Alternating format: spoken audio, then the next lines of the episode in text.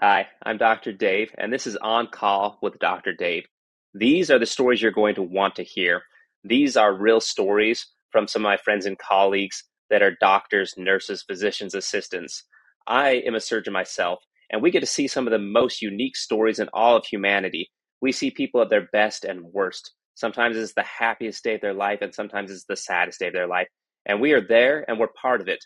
And I want to share those stories with you. We love our patients. None of these stories are to make anybody feel bad or to make fun of anybody. They're stories to bring us together. They're stories to make you think. They're stories to make you enjoy just kind of the silliness that humanity is sometimes. So I hope you enjoy everything that we have to offer. If it's something that you don't like, just skip that episode and listen to the next one.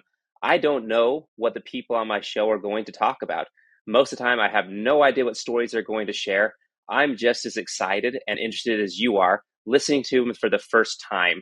So I hope you enjoy what we have to offer.